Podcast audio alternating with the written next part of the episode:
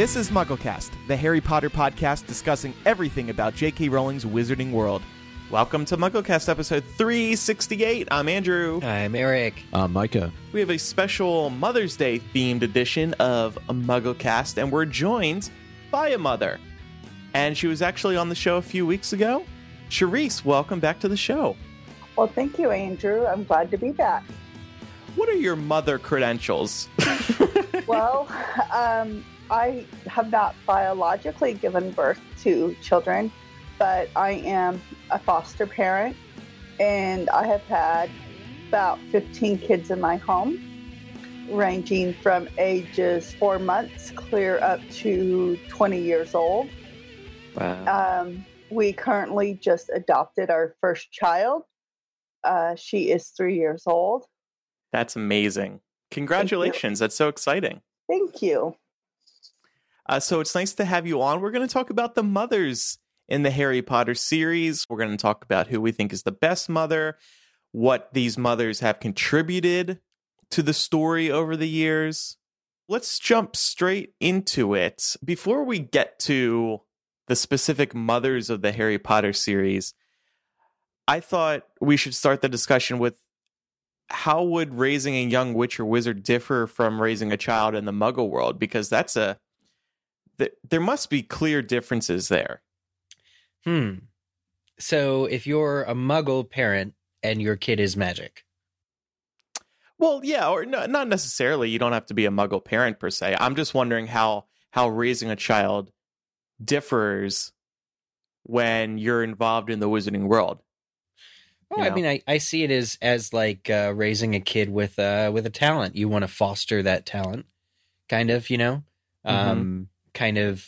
I mean, I think it is different if you're also a wizard or a witch because we've seen that uh, wizarding households are kind of run a little bit differently, government wise, especially with the statute of secrecy being a thing.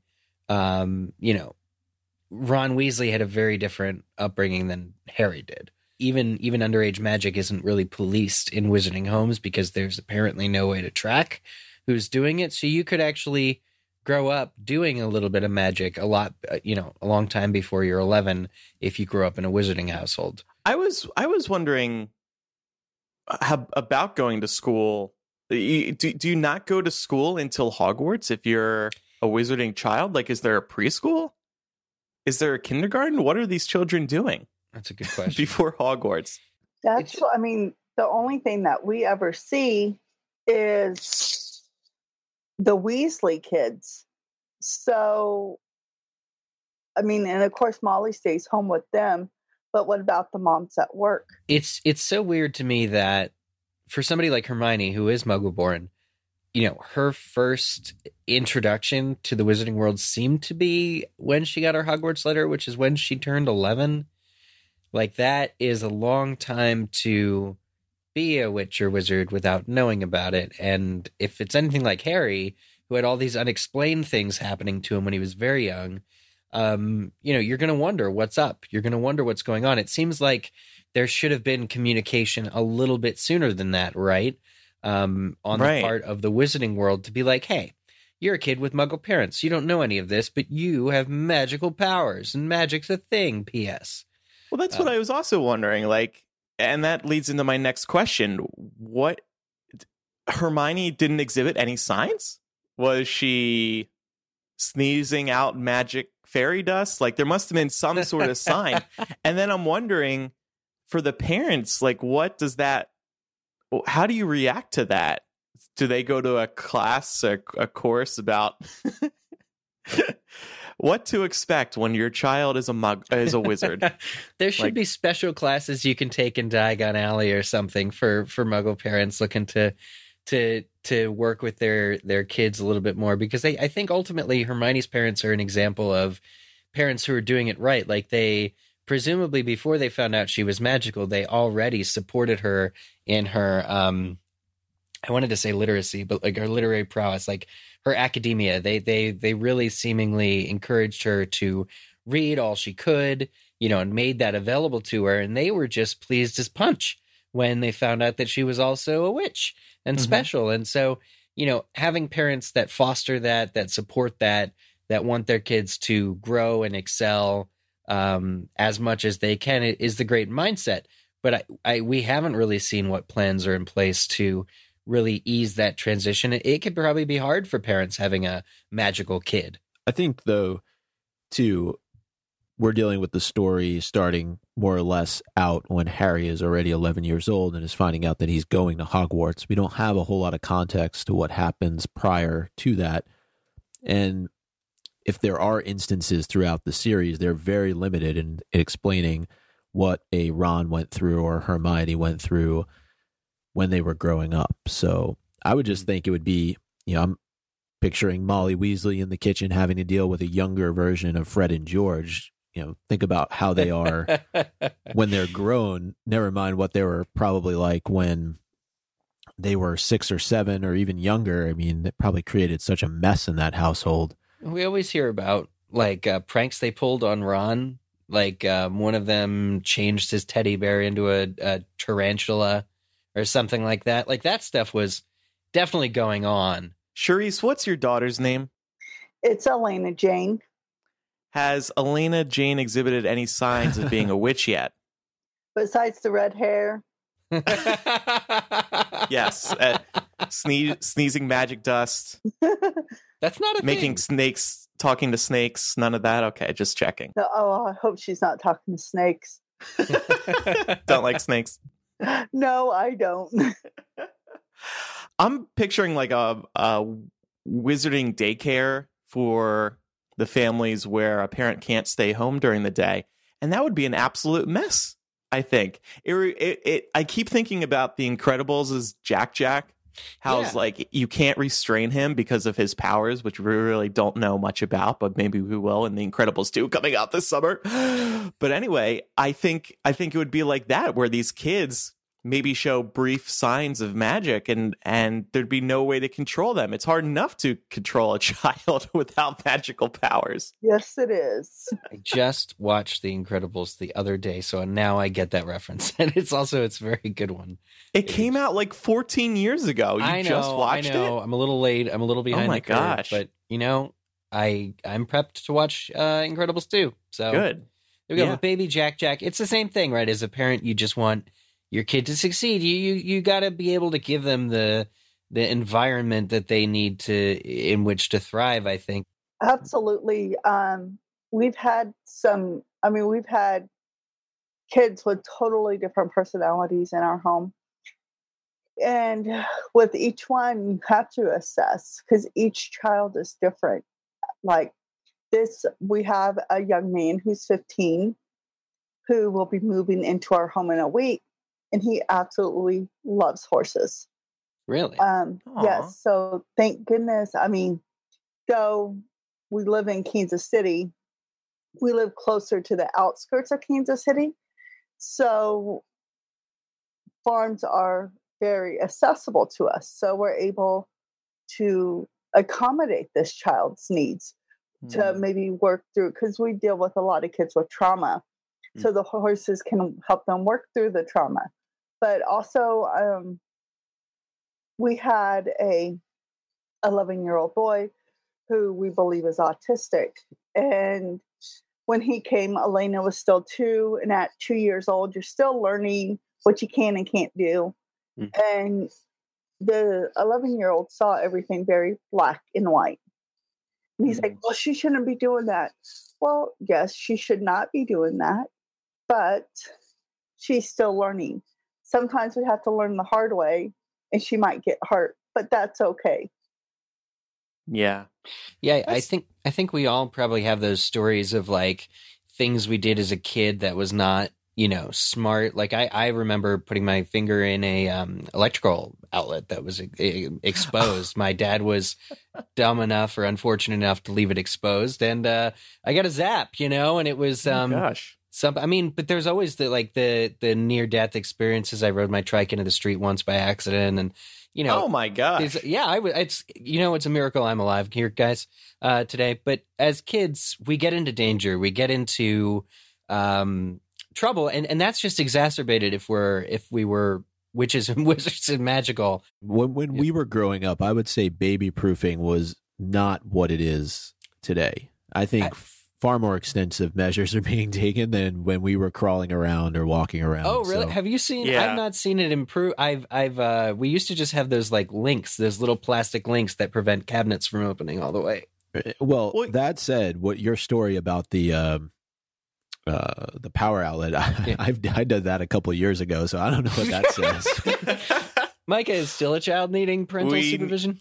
We need to baby proof your home, I guess. Yeah. Still, Micah proof it. It wasn't. I didn't like go ahead and put my finger into the outlet. It was actually just, you know, I was plugging something in and got a nice shock up the uh, r- side of my right arm.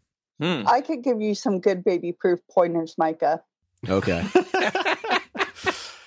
well, There my are not next any question. babies that I'm aware of at this point, but I'll I'll come back to you maybe in a couple years. You have to stay safe too. Yeah.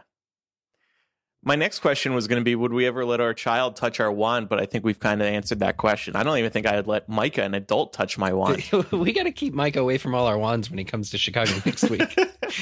this is good info. Actually, I'm I'm I don't think you can come over to my place, Micah. When when I was getting it inspected, they were pointing out how some things need to be baby proofed, and I was like, "Oh, you don't have to worry about that here."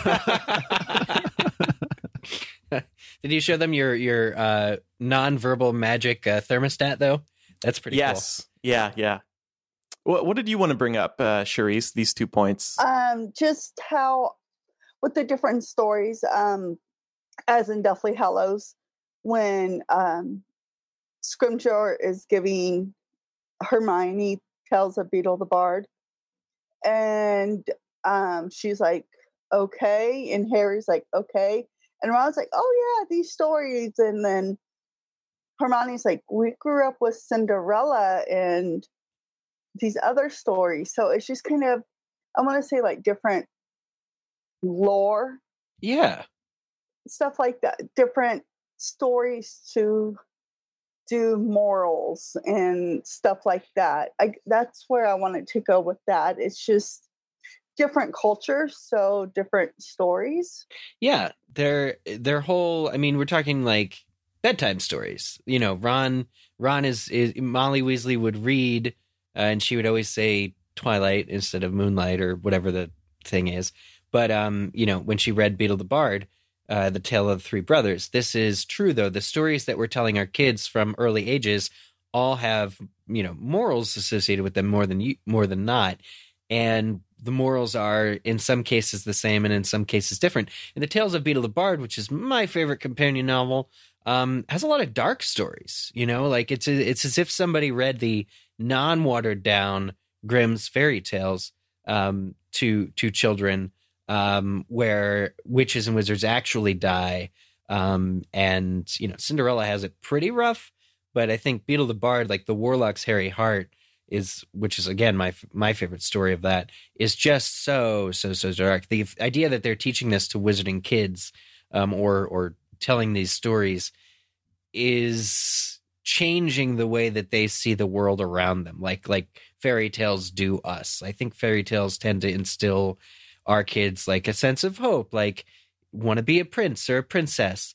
Um, you know, with with some exceptions of don't be greedy like the evil queen or something like that. And you know, Beedle the Bard isn't that much different, but it is a little bit different. Yeah. Because each all of those stories involve performing magic that presumably is in this child's future. Like it's not like when we listen to stories about witches and wizards, we're like, "Oh, that's cool. We could never do that." There's no expectation that we will be able to create an enchanted apple or drink a magic potion that becomes bigger or smaller. But if that's in a in a kid's book uh, in in the wizarding world, those kids could actually learn to do that one day, and I think that's that changes things.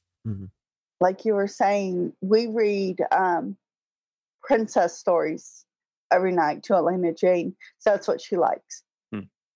But I mean, she'll never kiss a frog and he'll become a prince and whatnot. Um, but with magic, that very well could happen. Hmm. And so it's these stories are true, It's so forth, and like tells a Beedle the Bard, so they can come true. I know. It's kind of a cool angle.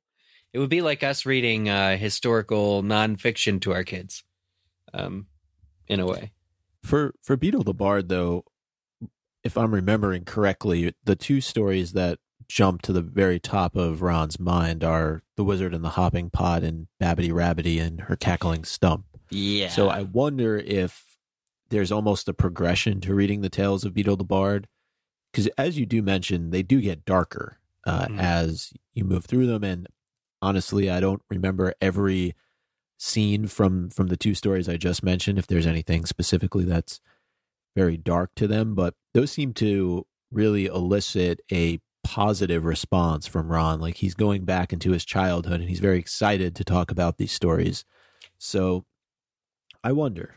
Uh, and what about for Harry, though? I mean, Hermione may very well have had Cinderella and other Disney tales to uh, to learn from, but Harry was shut in, you know, underneath the stairs, and and I wanted to talk about that for a minute too, because the experience for him growing up, uh, Petunia and Vernon would have done pretty much anything to forcefully have Harry repress his magical ability, even though he had absolutely no clue uh, that that he possessed this. I'm thinking about you know, always trying to cut his hair, but his hair would grow back, and how he magically ended up on top of the roof at school uh, when he was being chased. Right? There's these mentions of things that he does, but yet.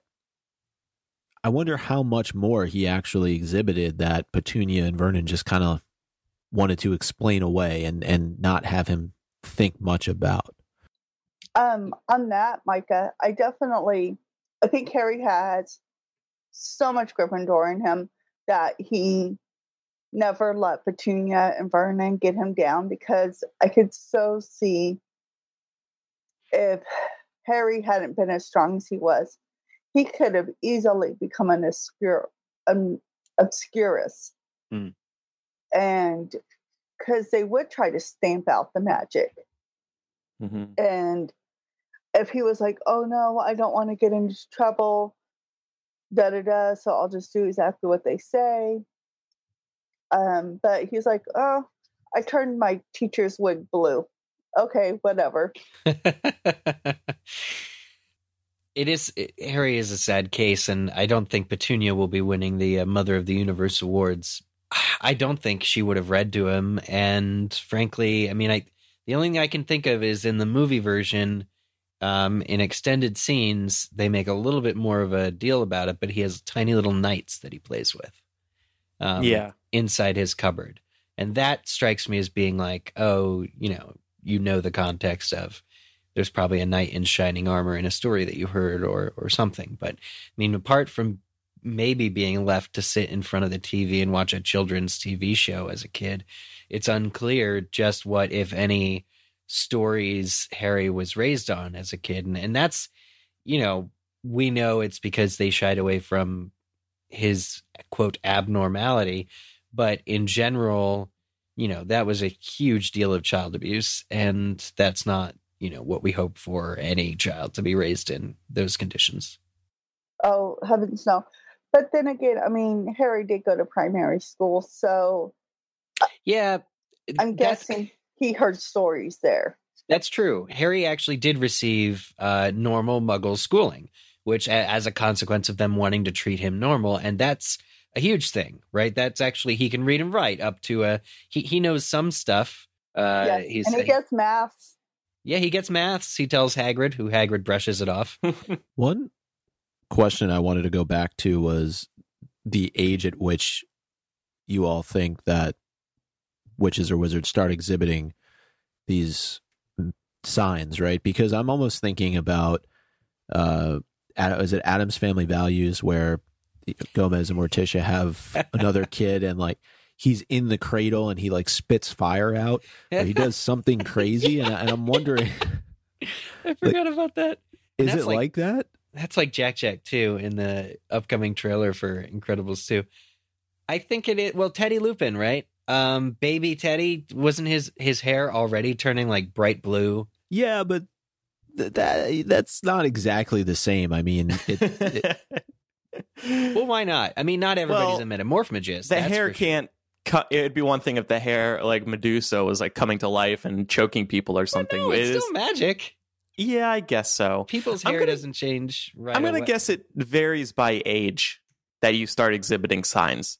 Mhm. yeah, Um, because you remember they thought Neville was non-magical, and they kept trying to force the magic out of him.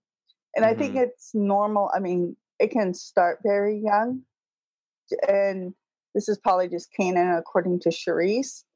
It can start very young, but if it hasn't exhibited by a certain age, say eight or nine, then they're probably chalking them up, chalking them up to be a squib. Hmm.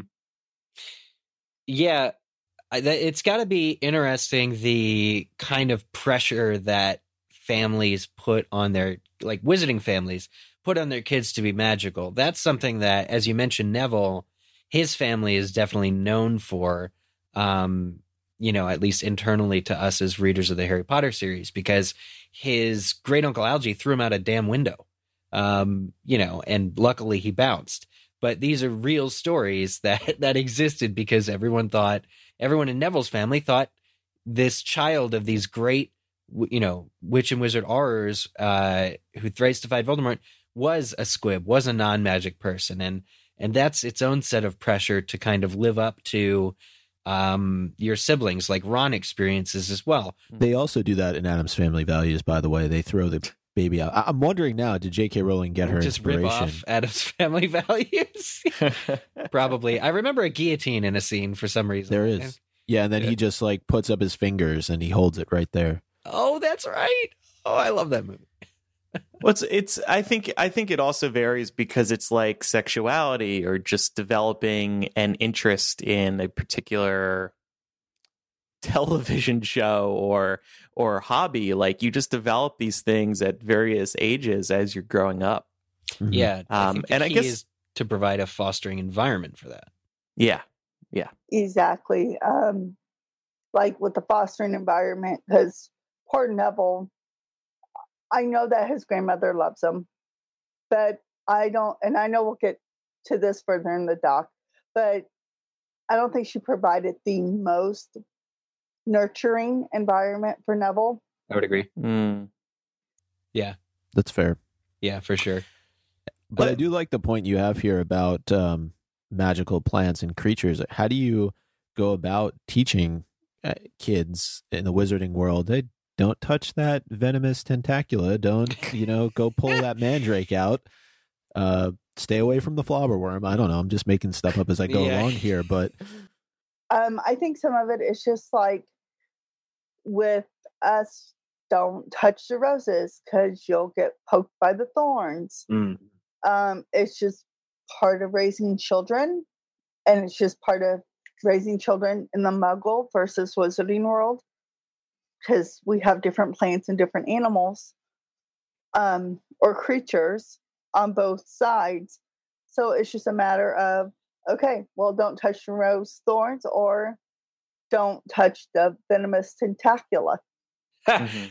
I hope a parent never has a venomous tentacula near a young child in the wizarding world. I hope that's that's not a common enough household plant. We see it at Hogwarts because it's the herbology department, and yeah, maybe there's a justification there, and maybe there's not. I just thought too, could Fantastic Beasts and Where to Find Them be a possible resource for parents to use with some of their kids? Yeah, but I think part of it is just learning the hard way.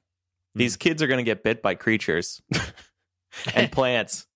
And and and sometimes these kids have to experience pain, right? Otherwise they don't know what why they shouldn't really be doing it. Did you stick your finger in the gnome's mouth? You know, like, yeah, don't do that. They're gonna bite. No electrical outlets for for them to stick their fingers into. So maybe a good place for Micah too. You know, I'm pretty sure when that happened to me, I'm pretty sure I was in my dad's arms. So it was Wow. It's, it's all on him. Wow. Way to go, dad. Yeah, right.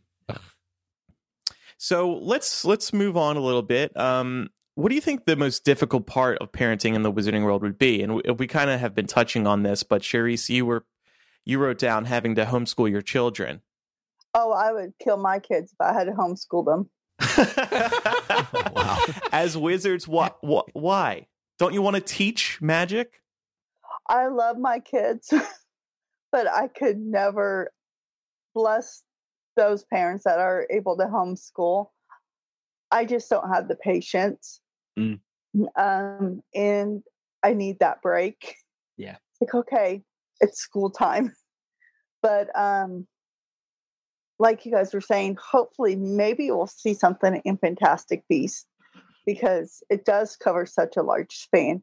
Hopefully we'll get to see Newt and Tina's children very young and see if they do homeschool them or do they have a special school for young witches and wizards.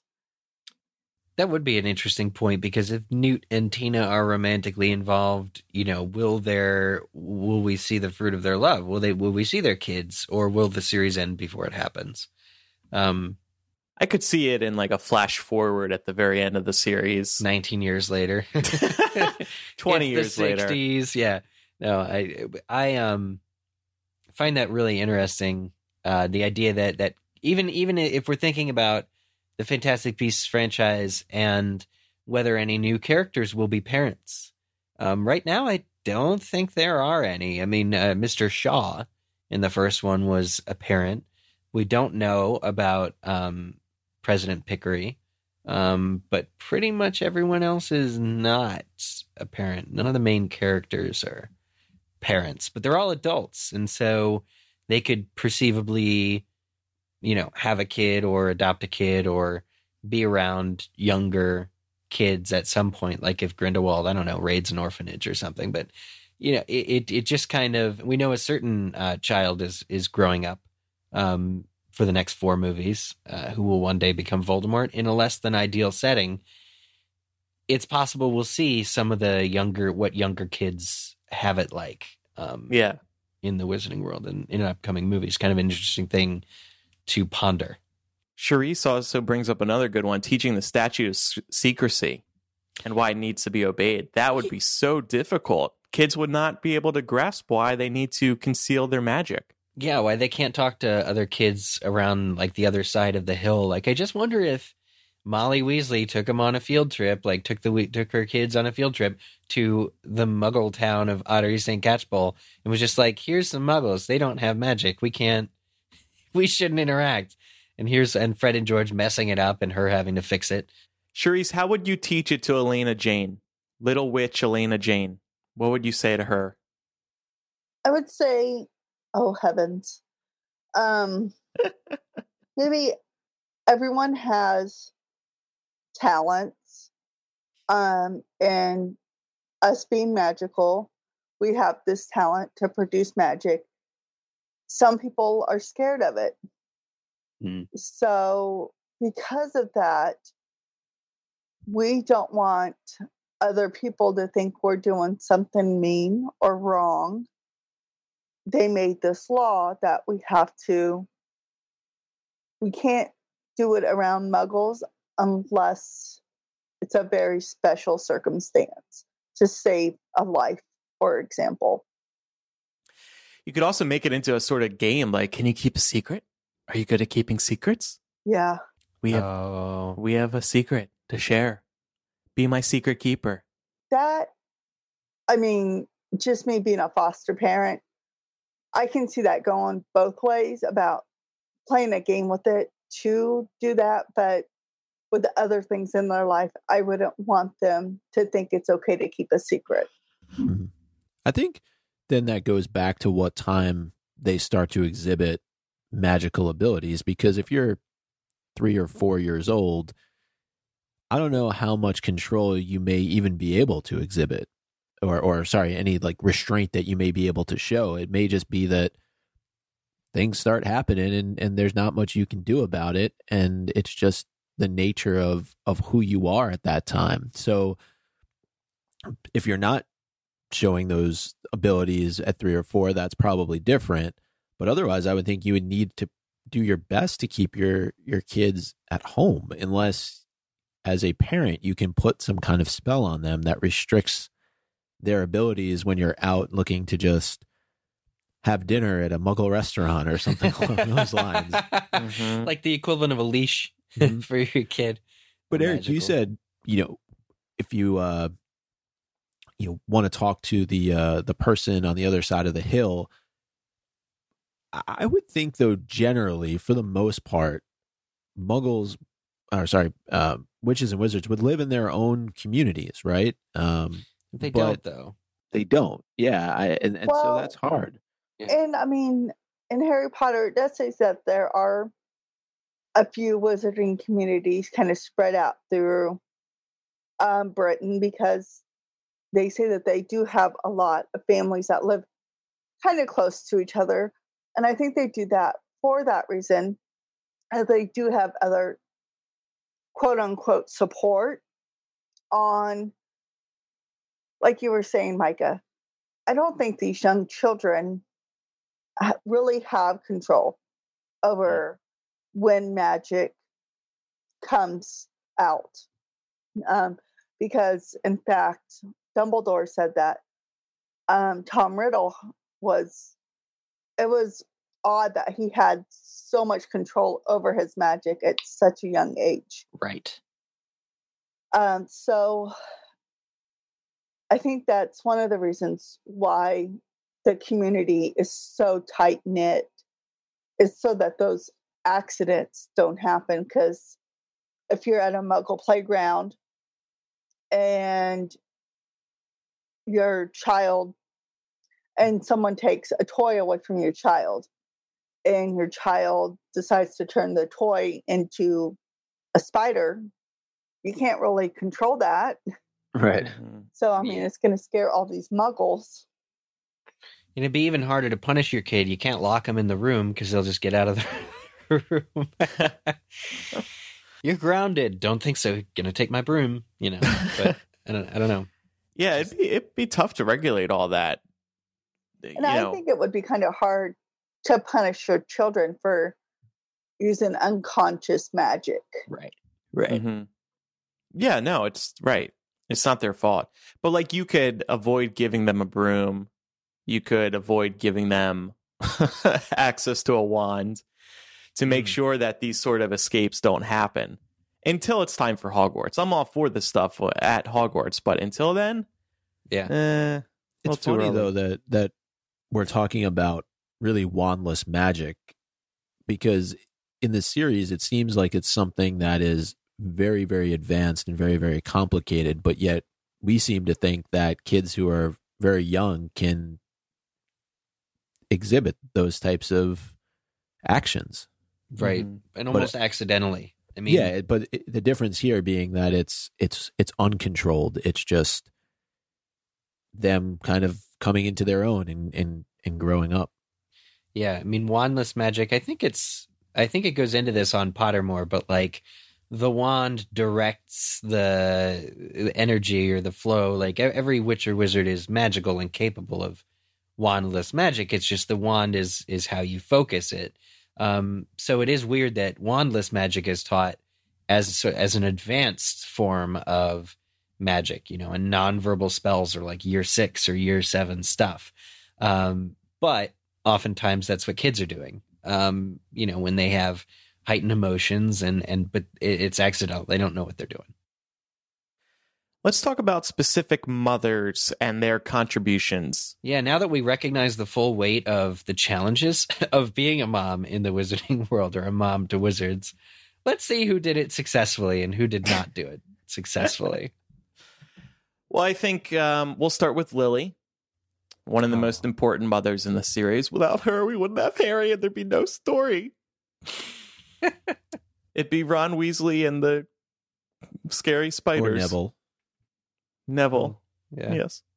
it is interesting um, in talking about Lily Potter, but also especially for Mother's Day, that to to remember that Lily did something apparently no mother ever had done. Uh, Yeah. in, in the Harry Potter world, and she put herself in front of her son. Well, um, on that, Eric, I think maybe nobody had done in recent history Right. because Dumbledore says it's an old magic that Voldemort doesn't Mm. think is useful. Yeah. By that, I I take it to mean it's ancient, kind of um, primal in its origins, like uh, the the kinds of of bonds of magical bonds we have with one another. You know, we've seen like the unbreakable vow, like that can kill you if you break it. Apparently, um, these sorts of interactions between witches and wizards, the magical bonds that form. I just take Dumbledore's statement to mean that you know it's almost endemic or inherent to to magic in general and it's not something that gets a lot of attention but is some of the most powerful kind of protection you can give to someone is what Lily gives to Harry but I think realistically I'm not trying to like salt the the this the the bed of uh plants here but I find it a little unrealistic that you know in a wizarding war parents wouldn't be sacrificing themselves for their kids on a daily basis. So, whatever, that's what thwarted Voldemort. Fine. He wasn't anticipating it. We know he has a problem with really going the distance of of trying to predict what happens. But it's To push- Lily's To push Sorry? back on that, though, I mean, it could have just been that Lily was the only one who was specifically put in that situation where she was able to jump in front of her child. Yeah, and uh, that's true. And people might also point out that the prophecy kind of enabled it because the prophecy said that he would mark a child somehow. And so Mm. when it when when the spell rebounded, it allowed that prophecy to be fulfilled. So maybe that was an additional reason why Lily's particular sacrifice worked. But I mean, there is no cause for the death, or there's only one survivor ever of the death curse, and that's Harry Potter. I think he actually survived it twice but um, you know, it's because of this old magic and Lily's protection. So her love for her kid, I don't think we can dispute it, right? She loved Harry. Yeah. Um, and there's that scene in Cursed Child where she he plays with him and giggles when he's in the pram or when he's in the stroller, which Yeah. is really, really heartwarming. Hmm. Um, but a heartwarming moment in Cursed Child. Who would have thunk? who would have thunk? And I also wonder in that moment because when you're experiencing it in the theater, you get a sense for how many opportunities Voldemort gave Lily to stand aside. Um, Yeah. and I No, think go that ahead. that's what enacted the um, protection is that Voldemort did not go there. Like he didn't care if he killed James.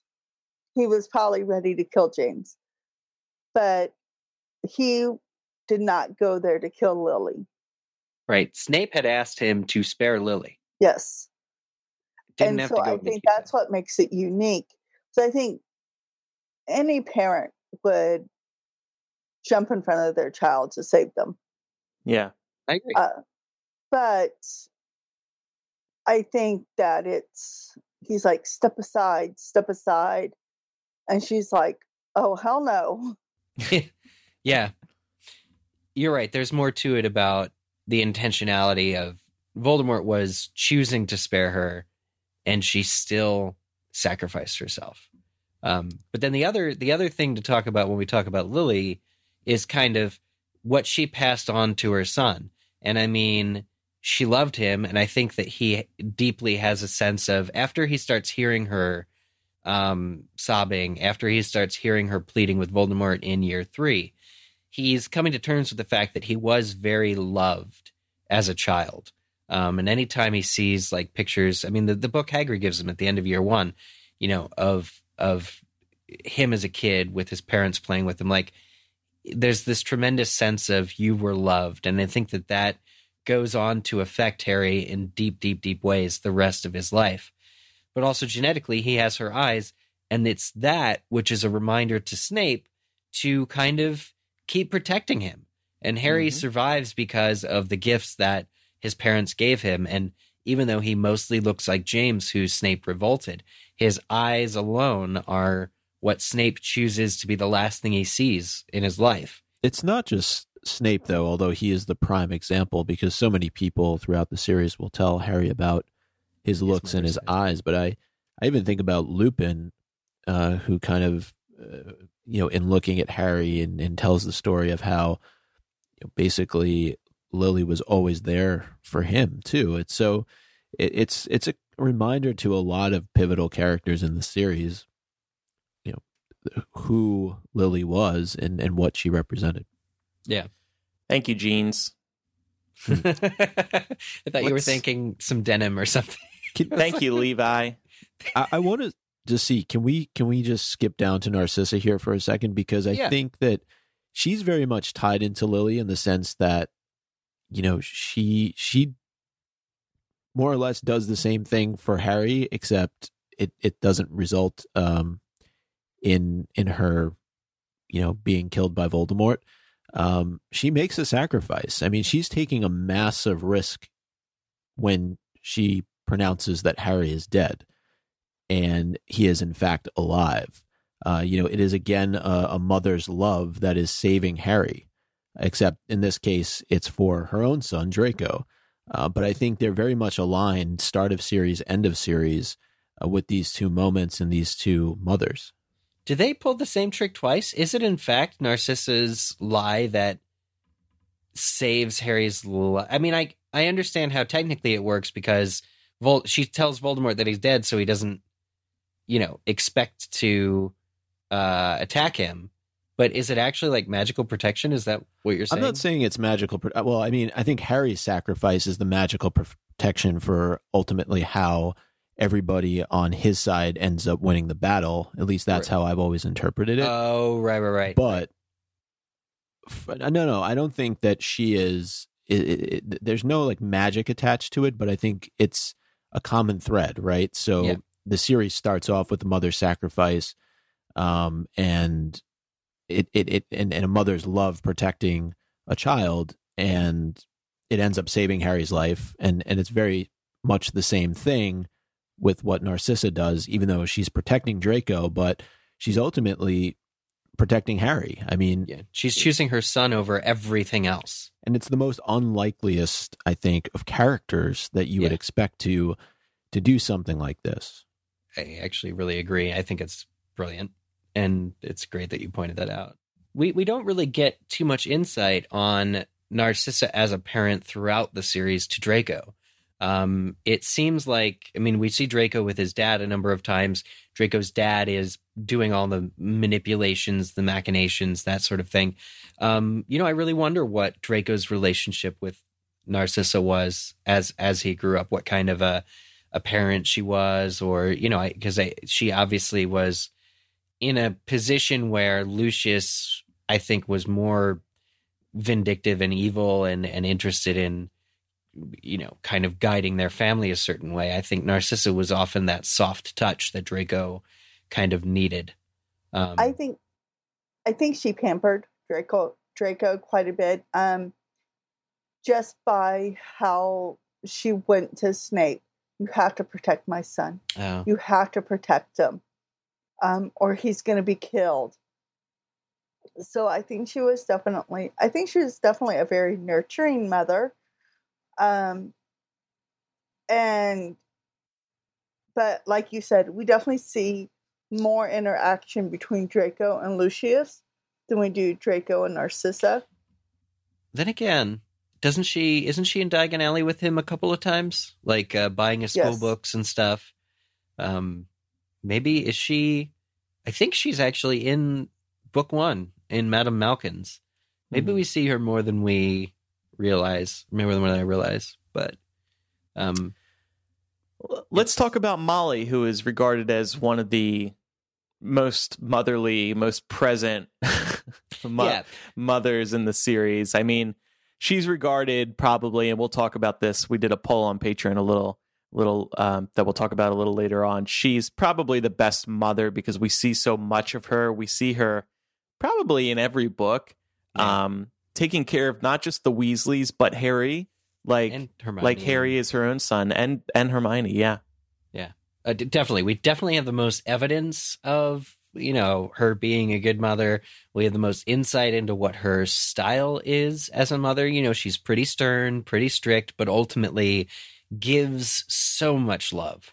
Mm-hmm. Uh, you know, she's knitting scarves or knitting sweaters for people who aren't her biological children, and you know, really is there. She she intervenes uh, in and and actually overrules or tries to overrule Sirius Black, Harry's own godfather.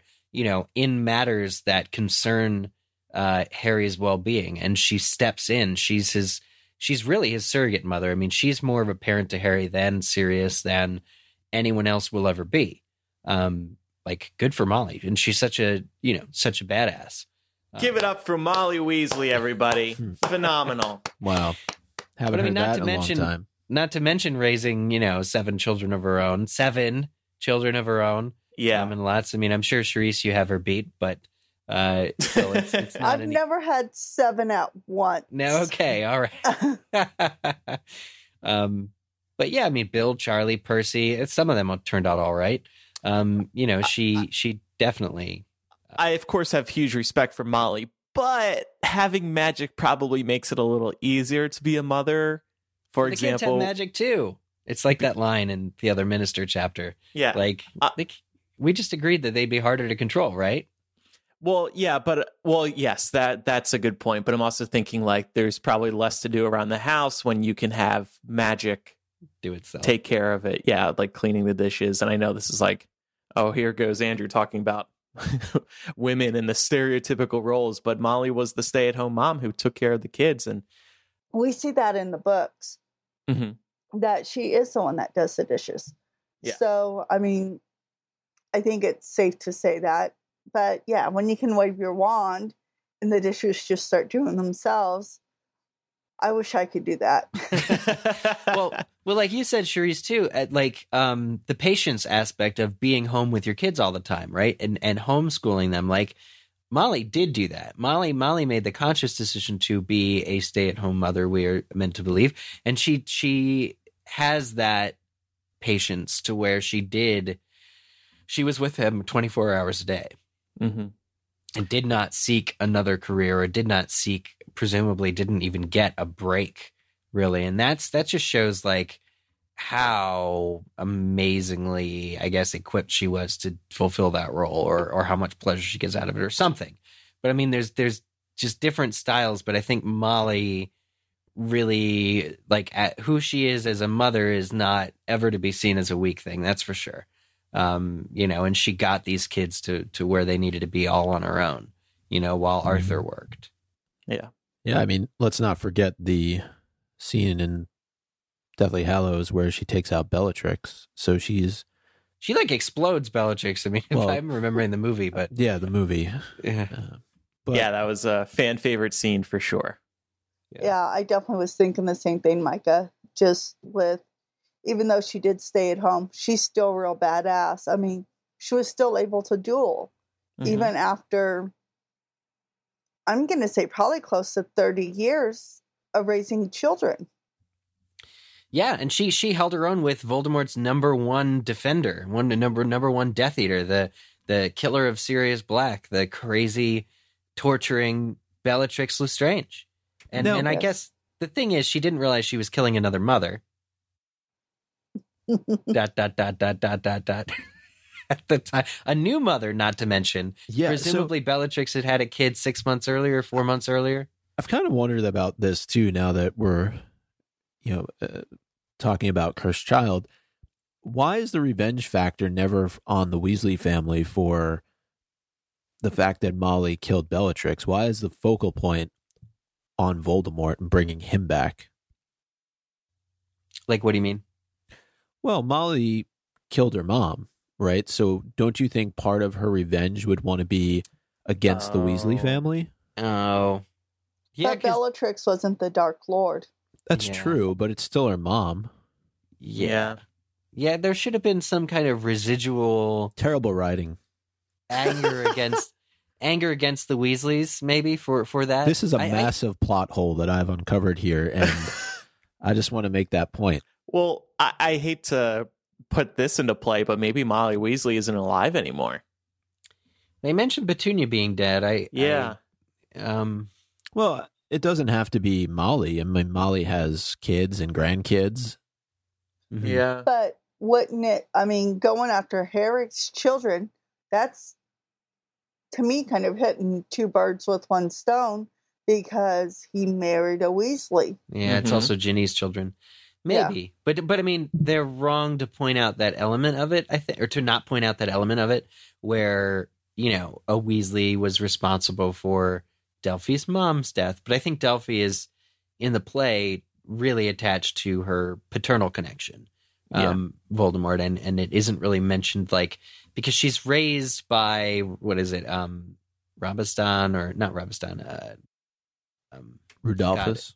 Just some yeah, uh, some other Death Eater she's raised by, and then Rodolphus does get out of Azkaban or whatever, and then tells her who she really is. Um, Yeah. but anyway, she's I guess she never developed that attachment to her mother because Molly killed her too quickly for that to happen. Yeah. Um, it's just kind of interesting to factor to think of Bellatrix as a mother now, which is not something I ever thought of until we were preparing this document.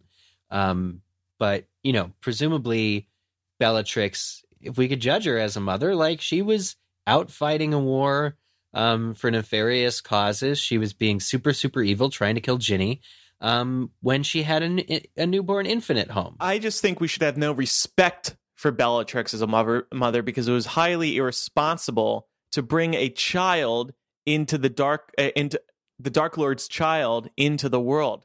It wasn't right. And it's not canon, so I guess No, it's move on. canon. Sorry, It's- it's, canon. Oh, you believe that now? Yep. Well, I believed it from the moment already- J.K. Rowling uh, said it was all canon. Oh. Andrew's always believed that. yeah, but I, I just, I always call it into question because I choose not to. Bellatrix, uh, we don't really know much about her her way as a mother, but uh, presumably it wasn't too great. I'm thinking she probably pawned that kid off as soon as she could. Hmm. Ah, Like, like kids only get interesting when you can teach them stuff, you know, kind of thing. Yeah. Yep. we have a couple more mothers to discuss, including Petunia and Hagrid and Augusta Longbottom. Uh, and then we'll get to some uh, responses from our patrons and Mm. those who follow us on Twitter. But first, it's time to tell you about this week's sponsor. They are Beachbody On Demand. They are an easy to use streaming service that gives you instant access to a wide variety of super effective workouts at home or wherever you are. Beachbody On Demand has hundreds of effective workouts for all fitness levels, ranging from bodybuilding to weight training to cardio to yoga and even dance workouts. They are so fun, and the UV2 program is my personal favorite. It's a, it's a dance workout because it's a fun way to get in 30 minutes of cardio. Between other activity throughout the day, it helps me ensure I surpass my daily move goal on my Apple Watch, and I get my heart rate up in a fun way. It's just phenomenal. And by the way, I know Beachbody on Demand works. A, it's been working for me in terms of completing my goals, and then B, my boyfriend has been using it for well over a year and he's gotten amazing results from it. Eric, what program have you been using? I just started P90. That's the 90 day body transformation uh, workout for for everybody, and it's hosted. I, I actually, it's it's my favorite guy. I always mention him. My man Tony Horton, uh, who mixes humor. I, I love this guy, and his workout videos are so fun. He mixes humor with. Uh, if you've seen him, you know he's like super ripped, super competent, and he inspires me. He inspires confidence, uh, and he produces this program P90, which is 90 days of workouts uh, eh, but he makes it you really want to uh, complete it so i've i just taped That's the awesome. h to my living room floor and i've got it uh, all figured out and it's going to be an exciting 90 day run for me we're going to see how far i can get Yeah, the people who lead you in these workouts really are inspiring. It's it's it's fun to you feel like you're with them. yeah They're really good at connecting with you. Mhm. We really want you to try the service because it is the best deal in fitness. This is way more affordable and convenient than going to the gym. And thanks to the fact that you can use it anytime, anywhere, you'll find yourself actually using it. And right now, our listeners can get a free special trial membership when you text MuggleCast, the name of our show, and it's all one word, no spaces, to 303030. That's 303030, the code MuggleCast. so easy to sign up. Just do it right now over your phone. You will get full access to this entire platform for free. All the workouts, the nutrition information, and support totally free. Again, just text MuggleCast to 303030. Do it right now. You're going to love it. I'm Do it. telling It's it's really really good. This comes with my highest recommendation. Let's talk about Augusta Longbottom first before we get to Hagrid and Petunia. I love sort of the dialogue earlier, like Cherise as well. Like you said, like she probably wasn't the greatest mother. She was kind of a little imposing and had like we see her basically what they did to Neville was another form of child abuse. You know, kind of they not only verbally told him he was no good, um, or allowed him to believe that he was no good, which didn't do wonders for his confidence. Um, but you know, Augusta, I don't know where she was the day Uncle Algy threw Neville out a window, but I feel like there are some lines you don't cross, and that might be one of them. I can definitely see her sanctioning that. Um, she seems of an older generation that maybe that's a good point. Upset if their family produces a squib, um, because he also got thrown into Blackpool Pier. Um, yeah. So I think because it's like she didn't really start acknowledging Neville's magical abilities until the sixth or seventh book. Mm-hmm. Well, I guess technically at the end of the fifth because of the fight at the ministry. Oh, yeah, that's right. She has sort of a positive reaction to him risking his life um, with his friends and coming out of coming out alive. She sees his father in him or his parents mm. in him for like maybe the first time ever as a mm. result of that. Yeah, but I wonder. Sorry. On the flip side, she did support Harry and Dumbledore when the Daily Prophet was going against them. So oh, at least she she believed Harry and Dumbledore's story when so many others who were wizards themselves did not because well, they're being brainwashed. She realizes the, the, and I think this is a great thing for Neville too. She realizes the cost because her son, I'm assuming it is her son and not her daughter who are Neville's parents, um, because of her last name is also Longbottom. Um, but uh, you know, her son and his wife died or, or or or were tortured to madness by Voldemort, by Voldemort's supporters, his followers, uh, the other mother, Bellatrix Lestrange um, and all that other stuff. So she always has had a healthy kind of understanding that the Dark Lord, the threat of the Dark Lord is real, but mm-hmm. she didn't really take the loss of her son and daughter in the way that you know Neville is a, a, a gem to be protected. The fact that he survived this horrible assault. Instead, she kind of goes right on to hard love and assaulting him herself. Right. But she does remind me of McGonagall a bit. I mean, I, we see more of McGonagall, but I think there are definite similarities between their their personalities in the sense that they're very stern. They probably have a bit of an old school touch to them, but because we see McGonagall more, I think we also are able to see the the more maternal side of her as well, especially with Harry. Mm. Uh, but I thought that they're probably two individuals that come from generally the same time frame uh, going back if if we were to look sort of at the the history so yeah i think that they're right about the same age because in year four no pardon me in year six when they um, are going over their OWLs.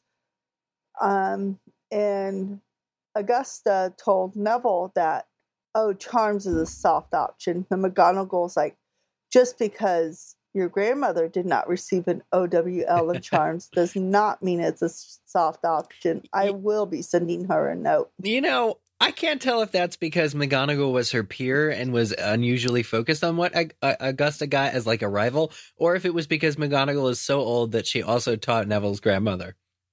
Huh. I couldn't tell.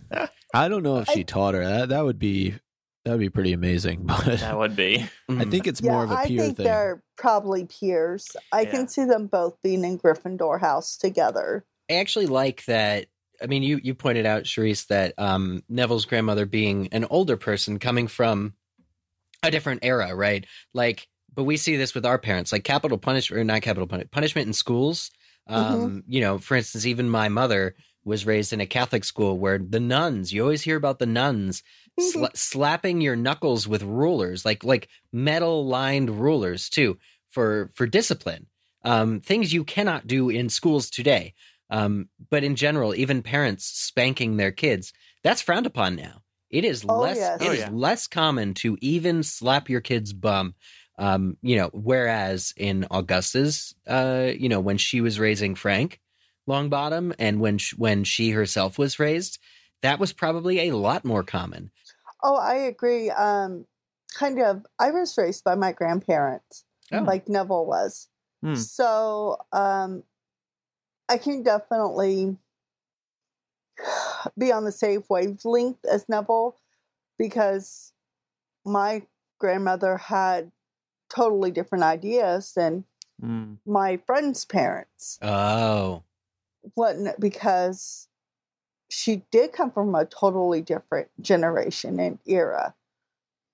Yeah. That's- so yeah. um i think like i said earlier i think augusta is definitely from an older generation where things were done differently um though the magical world is definitely backwards in a lot of ways or hasn't caught up to the times Yeah.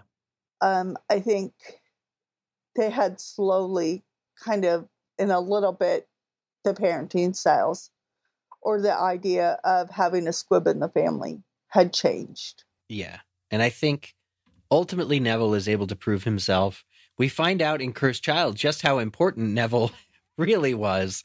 Because Voldemort would still be around if it weren't for his specific action that he took. But my point is, I think Neville is able to please and come to terms with Augusta's demands and earn her respect. Hagrid.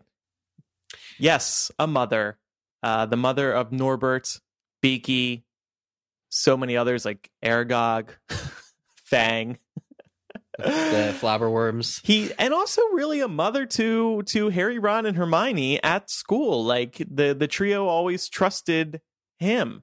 They went That- to him for That's a help. good. That's a good point. Actually, viewing Hagrid as a mother figure to the beasts is funny, but also very true. Um, but as a as a mother to the trio, as like a home away from home mom, that's an interesting perspective. Yeah. And like Hagrid was always uh, the trio was always going to Hagrid because they trusted him. I think Hagrid would have also um welcomed other students who asked for help. Yeah, and It seems like him and Charlie might have had a close bond while Charlie was at school. Yeah. yeah. you know what? That's that's something I want a, a J.K. Rowling penned story on.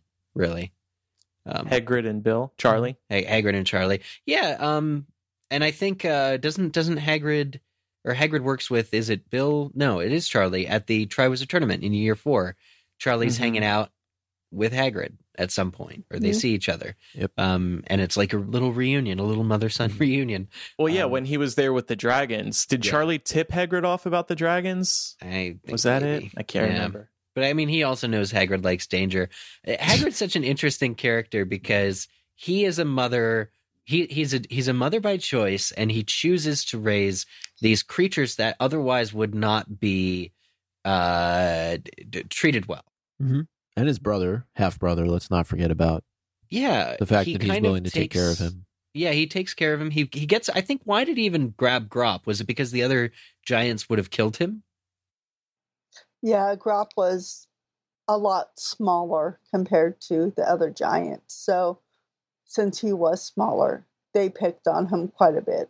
He was like the runt of the litter, and he probably would have died or or something. I know somebody who doesn't like Hagrid. I'm like, what the hell, man? Come No, on. who He is like a mother. Yeah. And How then can you not like Hagrid? Right. Thank you. and then and then finally, the only non magical mom we're going to talk about today, Petunia, mother to Harry and Dudley. kind of a mother to Harry, not really, I guess, because of how poorly she treated him. Do we forgive her for how she treated Harry given that she was dealing with Vernon, she was dealing with Dumbledore's requests? Uh, I guess she was feeling some way about her sister Lily. I I don't forgive her because there is no excuse for how they treated Harry. She should have um, stood up to Vernon um, to give Harry a better life. She should have introduced Harry to being a wizard uh, much earlier, not having not needing Hagrid to do the introductions. Uh, there's some good scenes with her in the Cursed Child in which she keeps tries to keep the secret away from Harry, but Harry is looking at his parents' graves and saying, "Well, there's all these flowers here," and then she's like, "Oh, the flowers just must have blown over from other graves."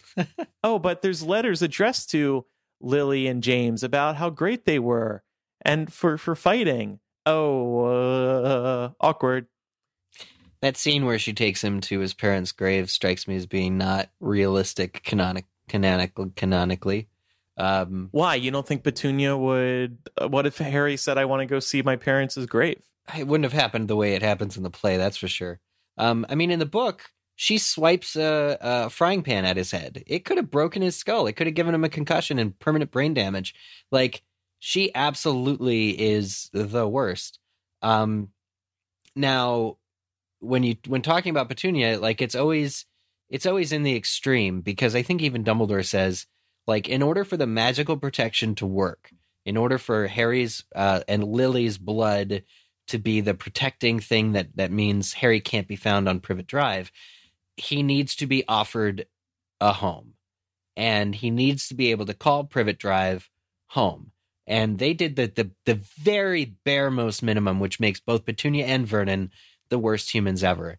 Harry for her is a constant reminder of not only Lily, but the fact that she herself is not qualified to go to Hogwarts, right? So, and I'm not in any way, shape, or form trying to, um, you know, give Petunia a free pass, but every time she looks at Harry, I think she's probably feeling a lot of things. One is the the resentment of of not being accepted to where she wanted to go, um, not feeling as if she was as good as her sister, um, but also the loss of her sister, and and I think we see that come to the surface in in Deathly Hallows a little bit, but it, dealing with all those things, I think that really is is directing her treatment of Harry. She also has her own son that she takes care of and and spoils and and we would probably argue in a lot of ways raises just as badly as as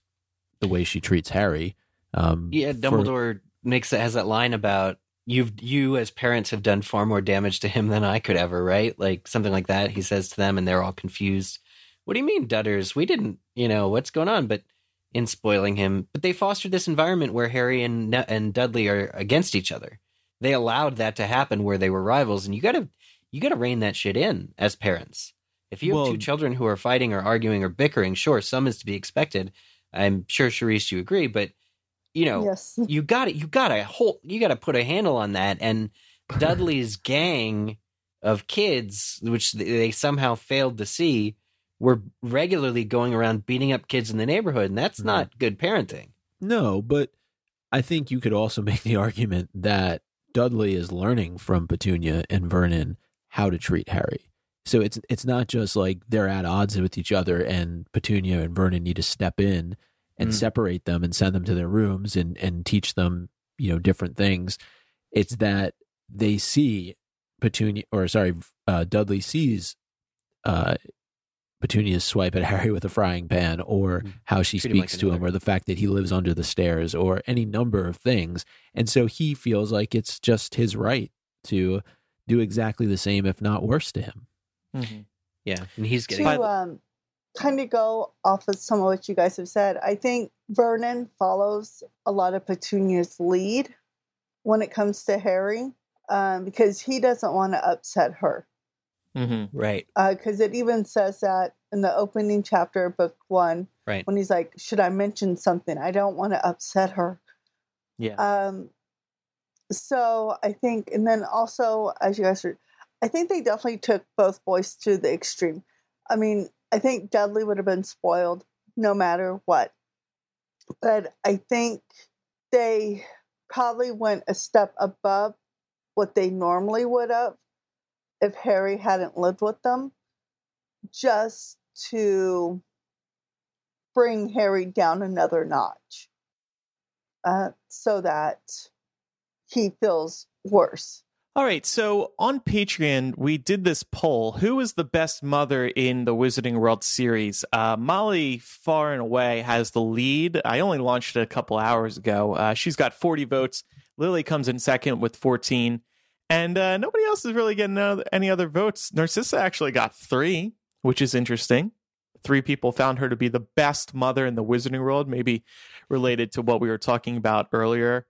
Um, you know, lying about Harry being dead or alive, uh, lying about Harry being dead.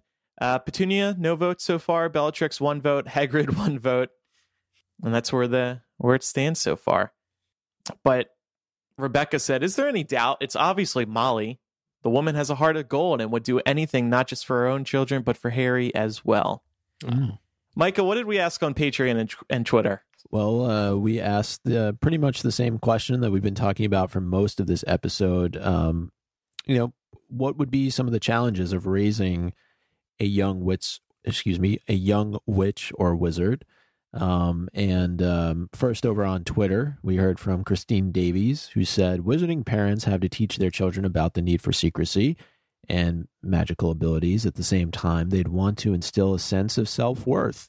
As a parent, I'd be saddened to see my children hiding their true selves. Maggie said, uh, It's tricky to teach principles and values and not be able to see if your child is following them because you're distant. You're not a part of your child's routine. I agree. Like Hermione's probably was a diligent enough child to write to her parents, but just the fact that you're without your your kid can't come home from school every day. You know, a lot of muggle parents would experience your kid coming home from school every day. But if your kid's at a boarding school, that's not the case. Yeah, they don't really talk about being homesick much, do they? Like you no. you go home for the holidays and I'm sure that's nice, but I, I, mean, I would think most kids, especially being as young as 11, 12, 13, 14, would really miss being away from their parents for so long. It's only the appeal of learning magic and learning and becoming your own yeah. person that like really prize. Is that know. it? Is Hogwarts just so great that you don't you don't miss home? Well, Ron, I guess it is a lot Ron, better than home. For Ron, all his siblings are already there anyway. Like he he's pretty much you know Hogwarts for Ron is a home away from home. Harry has nothing to get back to, so he doesn't care. But somebody like yeah, Hermione, but but other characters, do they get homesick? I'm trying to remember examples of that. I, I don't know. It's just like for somebody like Seamus or Dean, and um, you know, they're one of one or both of their parents have gone to Hogwarts. It's seen as a just the life, uh, a natural progression, right? It's just seen as what you do. This is Hogwarts. This is where you're going to learn to be who you are because of who of what you are. Um, all right. I, yeah. I definitely agree. It's I think if you're raised in a wizarding family, Hogwarts is just something that you do. It's talked about from the time that you're little to the time that you go. And if you have older siblings, it's just a part of life. And I think if you um, are muggle born and you're going to Hogwarts, learning that magic and seeing that magic for the first time, I think definitely for the first few months, oh my gosh, I don't think they have time to comprehend being homesick. Right. We also heard from Rachel, who said little one's magical powers starting to develop and they have trouble controlling it. Talked yeah. a little bit about that earlier. April said, New mom here of an eight week old little boy. Aww. So sending Aww. my child off to school where I wouldn't see them for a majority of the year and then watch, watching them wait for their magic to quote come in and then being anxious to see if they will even be magical in a wizard family. Yeah. we didn't touch on that at all. You know, what happens if you are a squib? I would put them up for adoption. Jesus. kidding. Okay. Wow. um, no, uh, I, these are two very stressful questions. I mentioned getting homesick, but for the parent, watching your child go to school, that's always a major rite of passage in the muggle world, sending them off to uh, preschool, kindergarten, elementary school for their first time. I can't imagine what it'd be like as a parent to send your child away essentially for the next seven, eight years. So you're going to see them over summers, hopefully, and the holidays, hopefully. Um, but yeah, you're you're yeah, it's like going off to college, but they're going off to uh, Hogwarts way earlier than they go off to college. So Yeah. that would be so difficult. I know earlier I joked about not being able to do homeschool, which I probably wouldn't be able to homeschool my kids. But um, I couldn't imagine not seeing them every day. Yeah. Yeah. And there's no FaceTime. There's no Right. phones. There's just owls. Just owls. And the occasional Christmas break, right? Um, Right. but well, if you go home for it, yeah. If you go home for it. But it's short. And it, from what we've read in the books, it seems like most people do go home for it. right. Parents would probably force you. Yeah, I mean, but like Hermione's parents are just that anomaly. They're just like those. They like we want what's best for our daughter, and we're happy that she's going off and learning the skills because she's special. Like they're just they've just always enabled her being special and unique, and at, at great you know personal cost of not getting to see her every day. They could have put their foot down and been like, "What is this? No, you're not going off to this boarding school. We we need you here. You know, you need to become the the third in a line of dentists. You know, I, I don't know. They could have handled it differently. Uh, a couple more here. Janet says, I know other countries do it, but I can't imagine sending my child away for 10 months a year. Uh, toddlers are hard enough without making things float or disappear. Teenagers apparating. Amen to that. uh, teenagers apparating, enough said. And then Molly Weasley was a badass. Agreed. Well, with teenagers, let's just say we have alarms on all of our doors and all of our windows. That's one so way to there do is it. no apparating in and out of our home without our knowledge. Huh. And uh, finally, Rachel says, Not a mom, but your kids could illegally learn how to apparate young, like the Marauders learned um, becoming animagi, and literally leave their rooms to gallivant around the country at a whim without needing to save for plane tickets.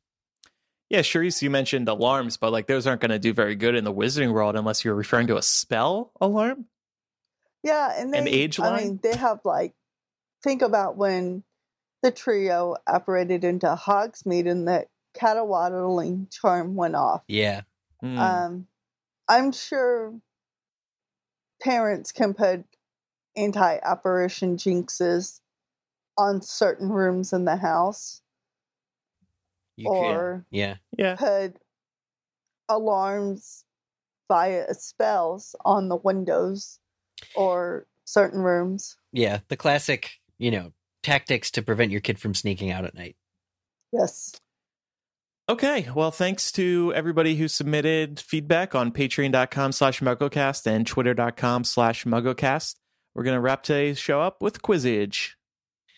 Okay, so last week's Quizzitch question was as follows. In the trio's third year, what is the Care of Magical Creatures exam? And uh, the actual correct answer, I, I loved this one. We read it recently over on Patreon for our chapter readings. Uh, it's that your flobber worm has to be alive at the end of an hour.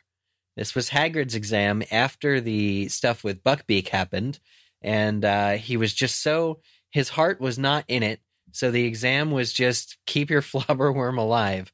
And uh, the the funny part in the book is that because flobberworms excelled when left to their own devices, the exam was basically to do nothing um, for one hour. So that's why I'm pretty sure Harry, Ron, and Hermione all passed. The winners of this week's Quizzitch were Justin Knoll, Ryan Nolan, Jennifer St. George, Sean Brady, and Danielle Etak. And again, to submit, you just have to find us on Twitter at reply us and say this week's Quizzitch answer is blank. So this week's question coming up, we have a Mother's Day themed one, and this is really, really, really, really hard. So good luck with it, everybody.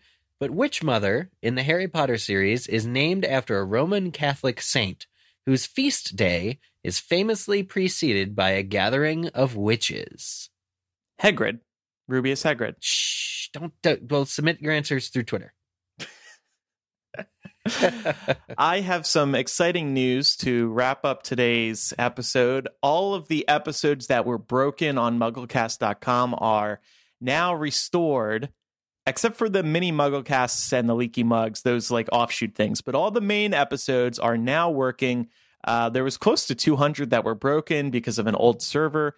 Um, they have now been uh, re uploaded to a place where hopefully they won't disappear from again and feel free to go back and listen to them. You can download them or you can stream them right on the MuggleCast website. And we'll fix So- the leaky mugs too. We have uh, we have them. We just got to put them up. Yeah.